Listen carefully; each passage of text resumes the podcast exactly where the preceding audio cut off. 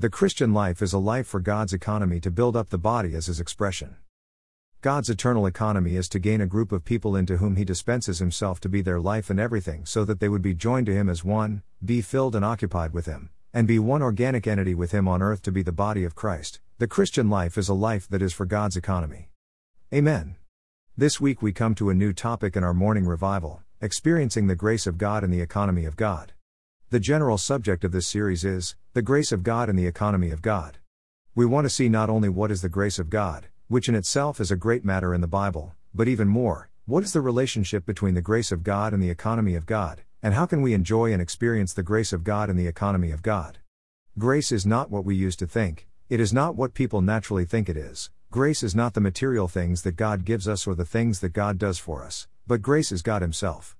Grace is actually God giving Himself to us for our enjoyment and experience. There is nothing more excellent or more transcendent than God Himself, and for Him to just give us things or do things for us is not good enough, only God is good, the best. There is nothing sweeter and richer than our God, He truly is our blessing. God desires to give Himself to us for our experience and enjoyment, this is God giving His best to us. We believers in Christ are happy people, for we are a group of people who have received God's grace. And this grace, which is nothing but the processed triune God being dispensed into us to be our enjoyment for our experience, is related to God's economy. Grace is not only related to the economy of God, but grace is for God's economy, and it is actually grace that fulfills God's economy. It is not us in and by ourselves that accomplishes God's economy, it is the grace of God that does it. Everything in God's economy is a matter of grace. When we consider the matter of grace and when we see grace in the Bible, we need to realize that the grace of God is related to the economy of God. Praise the Lord, our Christian life is a life in God's economy, and the central line of the Bible is God's economy. We should not think of grace as being something apart from God's economy, for the grace of God is in the economy of God and for the economy of God, and it is the grace of God that accomplishes the economy of God. The economy of God is the central line of the Bible and it should be our focus in our ministry. God has an eternal economy, according to which He wants to gain a group of people into whom the triune God can dispense Himself to be their life and everything so that they may be joined to Him as one, be filled and occupied with Him, and be one organic entity with Him on earth to be the body of Christ, the church, for his corporate expression, Ephesians 1 3 23. In the church life, we may be quite familiar with God's economy, but we still need to realize that God's economy, his household administration, and his household law, is to dispense himself into us for the accomplishment of his eternal intention. Both Ephesians 1:10 and 3 9 mention that God has an eternal purpose and an eternal economy, and this economy can be accomplished through his dispensing. In the divine economy, what God wants to gain is the expression of His own divine attributes through the human virtues. God wants man to live out God to express God Himself, and this is grace. God is God becoming flesh to express God in a full way. This is why we say that, if we see God's economy, we will know how important grace is. Without the grace of God, it will be very hard for God's economy to be accomplished. The eternal economy of God is the central line of the entire Scripture. The Bible speaks of many things, and there are many kinds of truths. Among so many truths in the Bible, there is one central line, which is called God's economy. God's economy is the master key which opens up the 66 books of the Bible. When we have a view of God's economy, we will know what each book of the Bible is talking about and we will also fully understand what God is after. The Bible is God speaking through men who were moved by God to write for Him, and what is contained in the Bible is actually God's intention, His intention is His economy. When man reads the Bible, however, Oftentimes he only reads what he likes and what he feels that he needs. When we read the Bible, we must pay attention not only to what we need nor should we read only what we like, we need to find out what God needs and what is His good pleasure, which is His economy. The interpretation of the Scriptures should be strictly governed by the central line under its enlightenment. Since the writing of the Bible is based on the central line of the Bible, we need to pay attention to God's economy in our reading of the Bible. In the record of Luke 24 27, 32, and 44, we see the Lord Jesus as the best example. At that time, two disciples were going down from Jerusalem to Emmaus because their Lord had just been crucified on the cross. They were depressed and did not know where to go, so they went down to Emmaus. While they were on their way, the Lord appeared to them and walked with them. And then he began from Moses and from all the prophets, and he explained to them clearly in all the scriptures the things concerning himself. The Lord was expounding the Bible, he opened up the Bible to speak not about this or that but concerning himself, for he, the embodiment of the triune God, is the central line of the Bible. The disciples at one point said, Was our heart not burning within us while he was speaking to us on the road, while He was opening the Scriptures to us? When the Lord opens the Scriptures to us in and according to the vision of God's economy, our hearts are burning within us. This is our experience in the church life. We become burning when the Scriptures are opened up and we see the central line concerning Christ in God's economy. The Lord said that all the things written in the law of Moses and the prophets and the Psalms concerning him must be fulfilled. The Lord reminded them that, in understanding the Bible, they needed to go back to the central line, which is God's economy. Although we may be reading the books of the law, we should not merely see the laws, regulations, rituals, and ordinances. Although we may be reading the books of the prophets, we should not merely pay attention to the interesting stories and events. Although we may be reading the Psalms, we should not merely pay attention to their utterances, parallelism, and patterns. Whether it is the law, the prophets, or the Psalms, everything recorded in the Bible is concerning Christ. One thing that should be focused on, emphasized, and ministered is the New Testament economy of God, 1 Timothy 1 4. If we focus on, emphasize, or minister anything else, it may lead to questioning rather than God's economy, which is in faith. We all need to remain on the central line of God's economy and speak only God's economy.